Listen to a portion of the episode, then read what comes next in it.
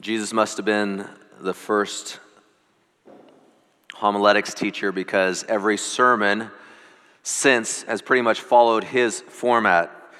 Sermons typically have an introduction, then they have the body, and then they have the conclusion of the message. And that's exactly how Jesus' sermon, the Sermon on the Mount, was crafted. And last week, as I was listening to Pastor Larone give her message, I was sitting in the congregation like you all, and I was listening to Pastor Larone uh, deliver her message, and I realized partway through her sermon that I had given her two different sermons. The text I had given her was the Golden Rule, which was the conclusion of the body, and the narrow and the broad gate, which was the uh, is the beginning of the conclusion of the Sermon on the Mount and she handled it very well. I told her, Why didn't you just choose one and go with it? She said, Well, you told me to preach it, and so I did what I was told. So uh, I told her, Well, next time you, you're the, you're the preacher. In this case, you get to choose what you want to go on that. But she did a very well, a very good job. But that second part of the text that she preached is found in Matthew chapter 7, and it begins in verse 13. And it says this Enter by the narrow gate, for the gate is wide, and the way is easy that leads to destruction and those who enter, it, enter by it are many. For the gate is narrow and the way is hard that leads to life, and those who find it are few. This is the beginning of the conclusion of the Sermon on the Mount. And from verses 15 to the end of the Sermon on the Mount in Genesis or in Matthew chapter 7, verse 27, Jesus is focused on this singular important aspect of our journey, the importance of us entering through that narrow gate. And, and what he says from here on out is, is he's, he's, he's showing us, he's, he's illustrating to us the, the, the tools that can help equip us to enter through that narrow gate. Now, these things are not things that will save us. Only Jesus and Christ alone saves us. But, but these are things to, to help us know how to enter through that narrow gate. And Jesus does this by comparisons of two, just as he had a comparison of two two gates, broad and narrow, two teachers, false and true, two evidences, words and deeds, and two foundations, rock and sand. And this is how the conclusion of the Sermon on the Mount ends with these comparisons of twos all the way down. And as, as Pastor Larone briefly covered the two gates last week. I loved her illustration of, of, of the turnstiles at the subway or, or the metro. How those things are really built to only allow you to enter through them. All of us that have traveled and have used the subways or the, or the metro to travel, we know that this is the case. It is, it is not meant for you to take a suitcase or other bags or luggage along with you. It is, it is for you and you alone to pass through that turnstile. And this week, as we look at two teachers, or as we look at this, this, this warning about false prophets, which is, which is in fact a look at, at truth, we will see that, that God wants us to enter through with His truth, not this and that and all kinds of other things. It's, it's us and, and His truth alone. So if you have not already, turn with me, please, to the book of Matthew, chapter 7 and verse 15. And Russ, if you just want to pull me down a little bit, because I know I'm going to get louder. So go ahead and pull me down and I'll modulate some. I don't want to hurt anyone's ears. I'm just giving you a heads up right now. Maybe some of you want to turn down your, uh, well, none of you have hearing aids, I know. We're all young here. Uh, but Jesus stated there in Genesis chapter 17 and verse 15, he begins this section with the statement, Beware of false prophets now, I want you to immediately eliminate from your minds that Jesus here is speaking only of the extreme, crazy conspiracy theorists. Eliminate that idea from your mind. Eliminate from your mind the picture of the person who claims to be a prophet but ends up leading people to some tra- uh, tra- tragic death. Or the person that, that, that holds up a sign that just, you think, man, what, what is that person thinking? What are they on? In a minute, I'll show you that those are not the types of people Jesus is speaking of here. And in fact, when we think of prophet, we oftentimes think only of the people that foretell, but, but within the Bible, the prophets were actually the primary teachers. They, they were the teachers of, of the people. So Jesus is warning really against those who are false teachers, people who are teaching things that are untrue, people that are teaching things that are error. And within this first statement, within this first statement, beware of false prophets, Jesus puts forth an assumption. There is an assumption wrapped up in this statement. The assumption is is that there is a truth we can know. There is a truth we can know. I can't know what a false prophet is. I can't know what, what, what, what error is. I can't know what untruth is unless I have an objective standard of truth by which to measure it against. You can't know if something's true unless you have an objective measure of truth by which to measure it against. Jesus said in John chapter 14 and verse 6, He said, I am the way, the truth, and the life. No one, what, comes to the Father but by me. That's again that, that, that narrow gate language, that narrow way language. But Jesus says, I am the way, the truth, and the life. And then Jesus praying to God the Father in John chapter 17 and verse 17, praying for his disciples, praying for his followers. Jesus says, Father, sanctify them by your truth. Sanctify them, make them holy, set them apart by your truth. And then Jesus says, and your word, your word is truth. Your word is truth. That's very important for us. Jesus warns us beware of false prophets, false teaching, untruth, error. And at the very beginning of this section of Scripture, the very beginning of this, this conclusion that Jesus is, is bringing us to a close of the Sermon on the Mount, I come under the realization when Jesus says, Beware of false prophets, beware of false teachers. I come under the realization that I can't even know if I'm being led astray unless I first accept that there is an ultimate truth and an ultimate authority of truth. I can't even know if I'm being led astray unless I accept that premise. There are some in this room, some watching online or, or on TV, that have beliefs that are not based upon truth of the scriptures, but, but more upon their feelings, what feels good. And I would say that, that a vast majority of us actually struggle with this, this reality, and I'll, I'll show you what I mean. Pastor Larry Osborne, he's the pastor of a mega church near San Diego, California called North Coast Church. And he wrote a book on leadership that I read. And, and, and, and in this book, Pastor Osborne says many Christians, he's talking about the challenges of being a leader in, in, in, in our modern context and in our modern culture. And he's saying many Christians march to the beat of their own drummer, which happens to be a mashup of ideas about Jesus and a mashup of ideas about the Bible, but they are ideas and not truth. He continues, they assume as long as what they do what is right in their own eyes, God will be good with it, and everyone else should be too. Now, we can look at that and we can judge those people, but I want to just share a little insight into my mind, and I want to be honest with you. Because of our society and because of the culture I was raised in, because of some of the friendships I have, because of some of the, the family relationships that I have, because of, of, of maybe even some of my political leanings, and just because overall I desire to be a, a nice guy there are ideas in my head, there are feelings in my heart that I wish were truth. That I wish were truth. It would make so many conversations easier.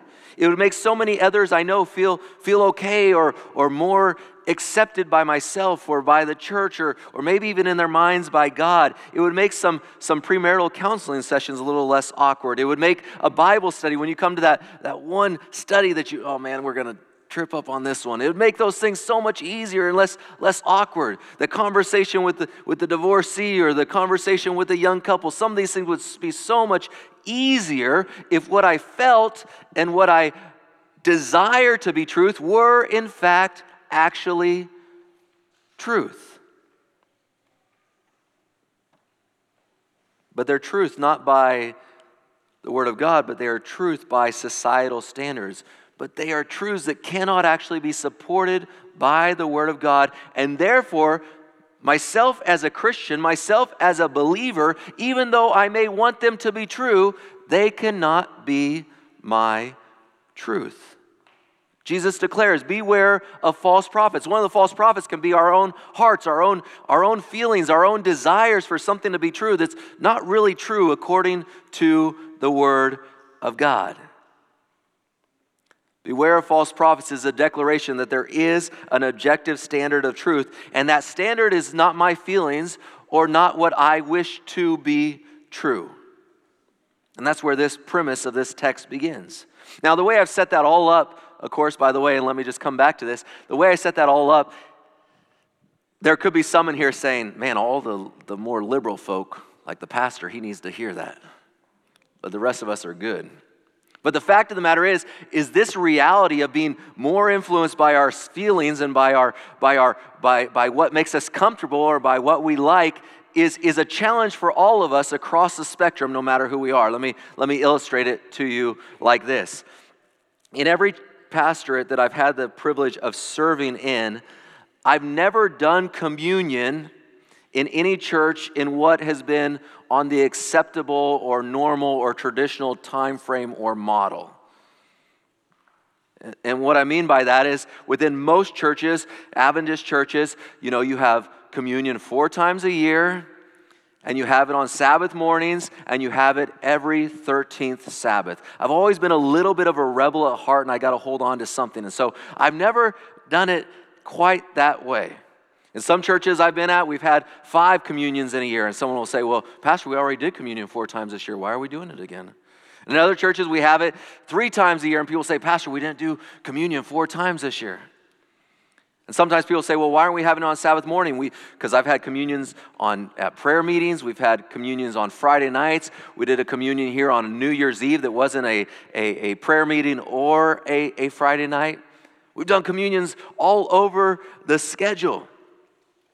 And everywhere I've been, I've received notes from people. Every, every church I've been in, so no one's unique. Everyone, every place I've been in, I've received notes from people. And you would think by some of these notes that I was breaking a commandment of God or, or that they had caught me stealing from the tithe. Pastor, you are not doing what God commanded us to do. Those, that's an exact direct quote. Pastor, you are not doing what God commanded us to do with communion. And I'll say, we, we do communion. But, Pastor, not Sabbath morning, not every 13th Sabbath, not four times a year. And trust me, I understand where these folks are coming from. People are comfortable with what they're comfortable with. But, but remember how they framed it. You're not doing what God commanded us to do. But that's not truth. Jesus never commanded us to do it at least four times a year or on the 13th Sabbath or even every only on Sabbath mornings. I mean, even the even the service that we've built it around wasn't even a Last Supper. That wasn't even a Sabbath morning. That was a Thursday evening. It was a Thursday evening. The service we acknowledge is the root of communion based on the Last Supper. Communion is very important. It's a very important service. But how we do it and when we do it and the schedule in which we do it is not based on truth, it's based on feelings and traditions and some folks that voted somewhere. That's what it's based on. So we all, across the spectrum, struggle with this. What we're comfortable with, or what we feel, or what we wish was so, becomes truth. We are all susceptible of putting our feelings, our truth, over absolute truth. But Jesus declares, Beware of false prophets. And then he continues on. He says, False prophets who come to you in sheep's clothing, but inwardly are ravenous wolves. Remember, a few minutes ago, I told you that I don't want you to read this to put out of your mind the idea that this is only speaking of, of, of date setters or extremists. This is only speaking of conspiracy theorists. That is not the case. Jesus is warning about teachers and about, about teachings that are not going to necessarily be on our, on our wacko radar. I mean, we all have a little bit of a wacko radar, radar. Most of us do at least. If you don't have a wacko radar and you don't know what I'm saying right now, then hopefully you're married to someone who does to help keep you, you know, safe. But most of us have this. We, someone says something and we just, something doesn't seem right about that. Someone, someone uh, we read something, we say something doesn't seem right about that. We, we, we have a radar that kind of helps us to judge some of these things. But Jesus isn't speaking of those people that will alert us in that way. The false prophet could be the Sabbath school teacher or, or, or those watching on Hope Channel or online. It could be their Sunday school teacher. It could be a, a, a small group leader. It could be a pastor. It could be the neighbor that is really into the Bible and, and says, you know, I want to share with you a truth. It, it could be anyone that teaches truth that could be leading us astray or teaching us false things. The Bible says, Jesus states that they come to us in sheep's clothing. They come to us in sheep's clothing. And I would say this it is even possible for some that are in sheep's clothing that are teaching error to not realize that they are guilty of that. And I say that, I don't even think it's possible. I know it's possible because I can speak from my own life and my own experience, and Christi- Christina can, can testify to this.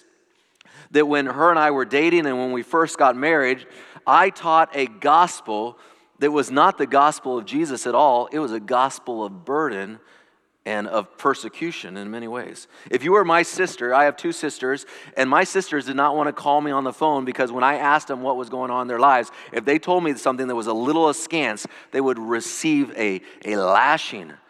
And I would tell them they're saved by grace, but man, I made it very clear that unless they followed every ounce of the law, they were doomed.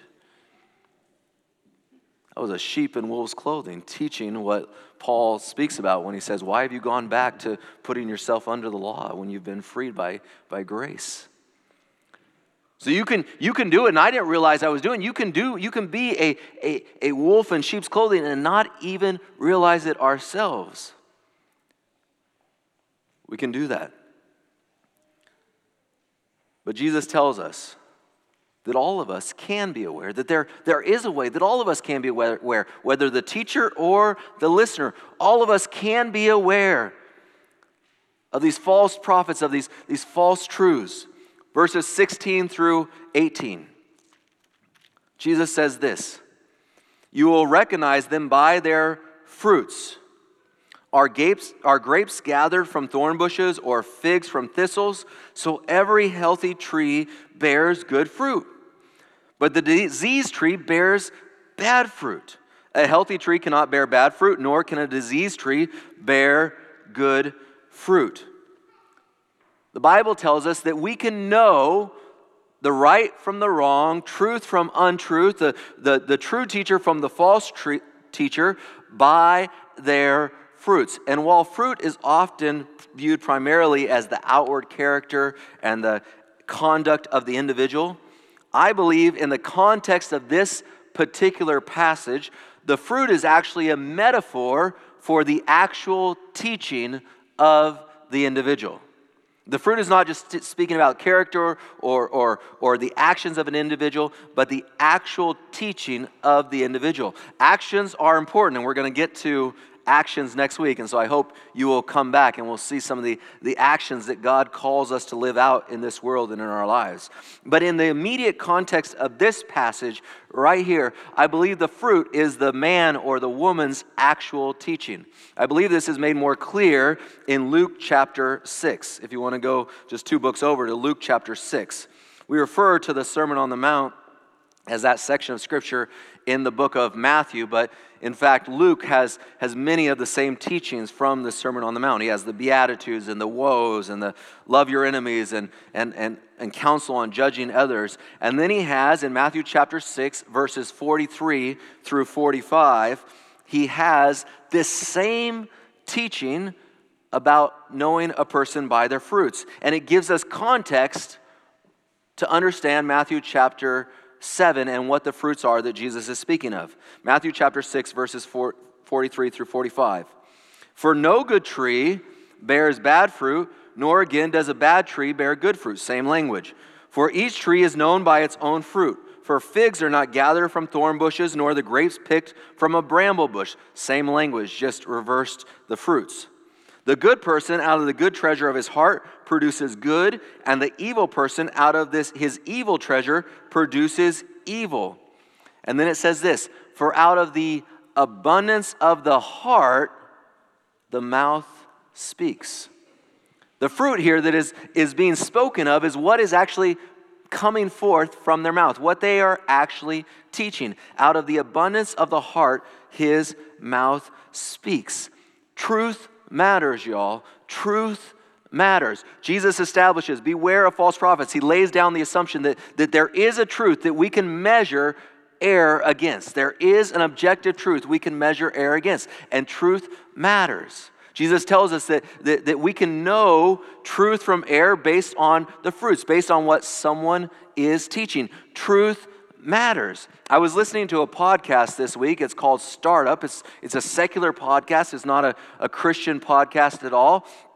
I think it's on, on NPR, put out by, by NPR. And I was listening to this podcast, and they were talking about uh, the decline of churches in North America, in Canada and the United States, the, the declining of churches. And the podcaster, which I was very appreciative of his honesty and I was appreciative of, I mean, he was very clear. He said, he said, I came, uh, the studies have shown, and he goes, and while I wish this were not so, listen to this, he said this, while I wish this were not so, it showed that while all churches are declining, or people say all churches are declining, there is one type of church that is not declining in North America. And it is even growing amongst all generations. And guess what that church is? It's not a denomination, it's a type of church. A church that clearly defines and firmly sets their boundaries of truth. And this podcaster said, I wish this were not so. I, was, I appreciated his honesty. He said, I wish this were, were not so.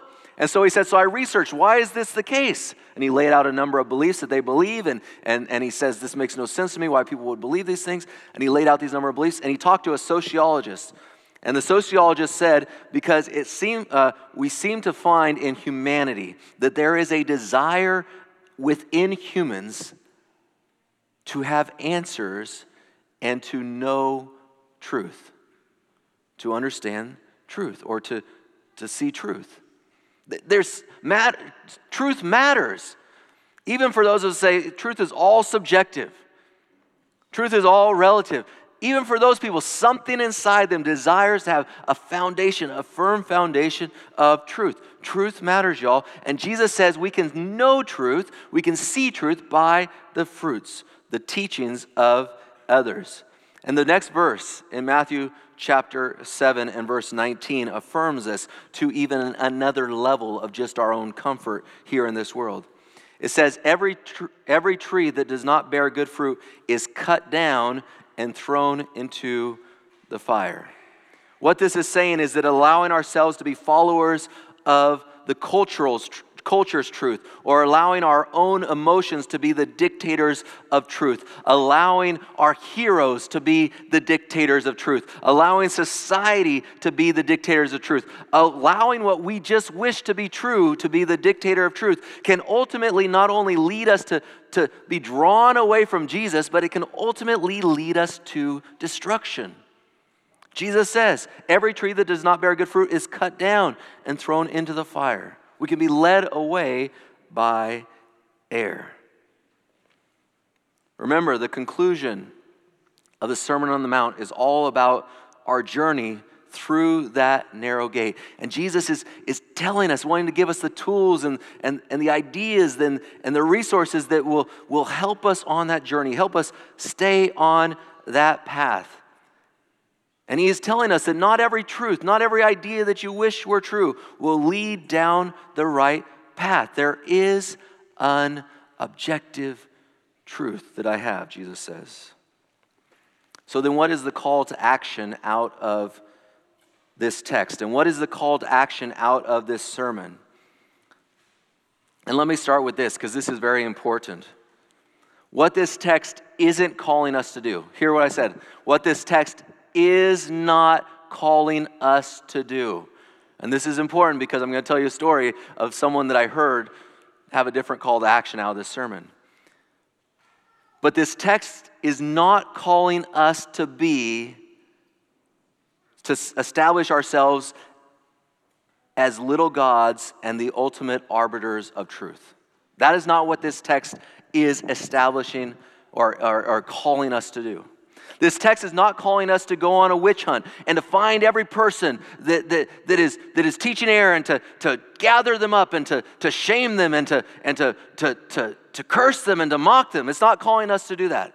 And that is very important. The reason I tell you that is very important is because I was at a camp meeting number many, many, many years ago, about seven or eight years ago. I was at a camp meeting. And I was walking through the auditorium, and there was a gentleman who had recently written a book, and, and I had read the book. I didn't necessarily agree with the book, but it had been endorsed by some folk, and, and it had been print, printed in one of our publishing houses.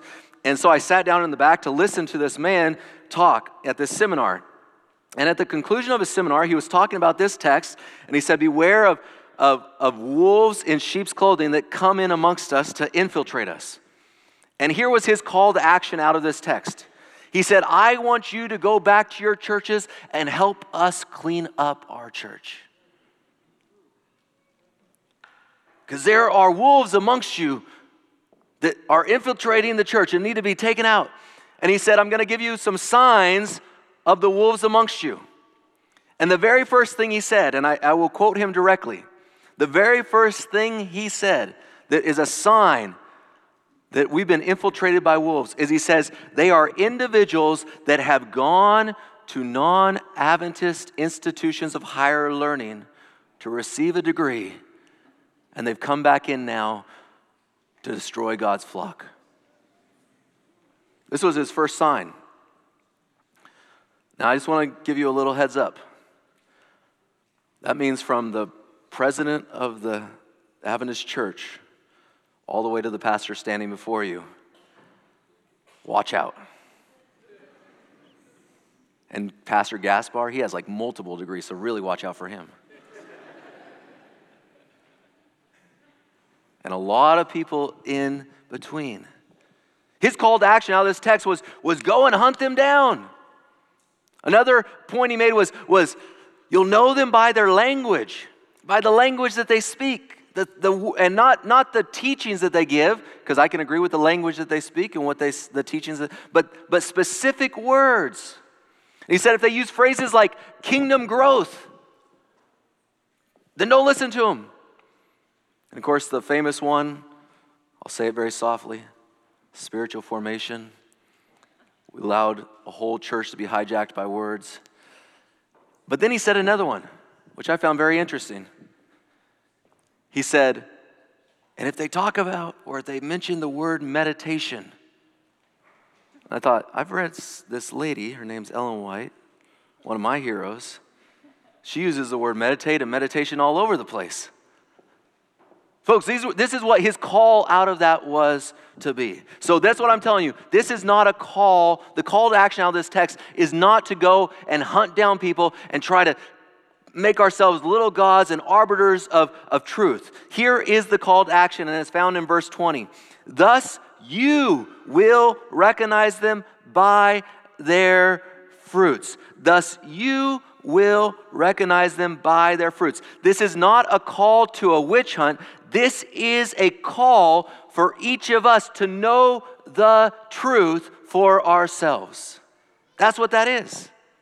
This call to action is what is implied in this verse is you will recognize them by their fruits. You will recognize them by what they teach. You will recognize them by the words that the, the, the teachings that are coming out of their mouth. You will recognize them by their teachings. How can I recognize someone and their error and teaching them in truth unless I have studied the truth for myself? I can't. It's not a call for a witch hunt. It's a call for us individually to be more devoted to knowing the truth, Truth matters, and it matters that we know God's word for ourselves, not based on our feelings, not based on the study of a pastor or a Sabbath school teacher, not based on, on, on a book we read and really liked, not based on anything else other than the, being led by the Holy Spirit. Jesus says, I will send you the Holy Spirit, and the Holy Spirit will lead you into all truth. Into all truth. And Jesus said to us in the prayer in John chapter 17 and verse 17, Your word is truth. So, what that tells me is that I spend time in the Word of God and I ask the Holy Spirit to lead me and to guide me into all truth. As we are on this journey through the narrow gate,